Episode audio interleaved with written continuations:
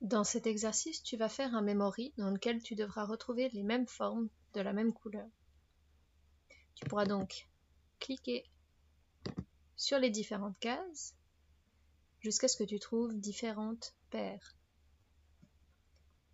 Quand tu as deux cases qui sont différentes, tu n'as qu'à cliquer sur la suivante et elle se retourne.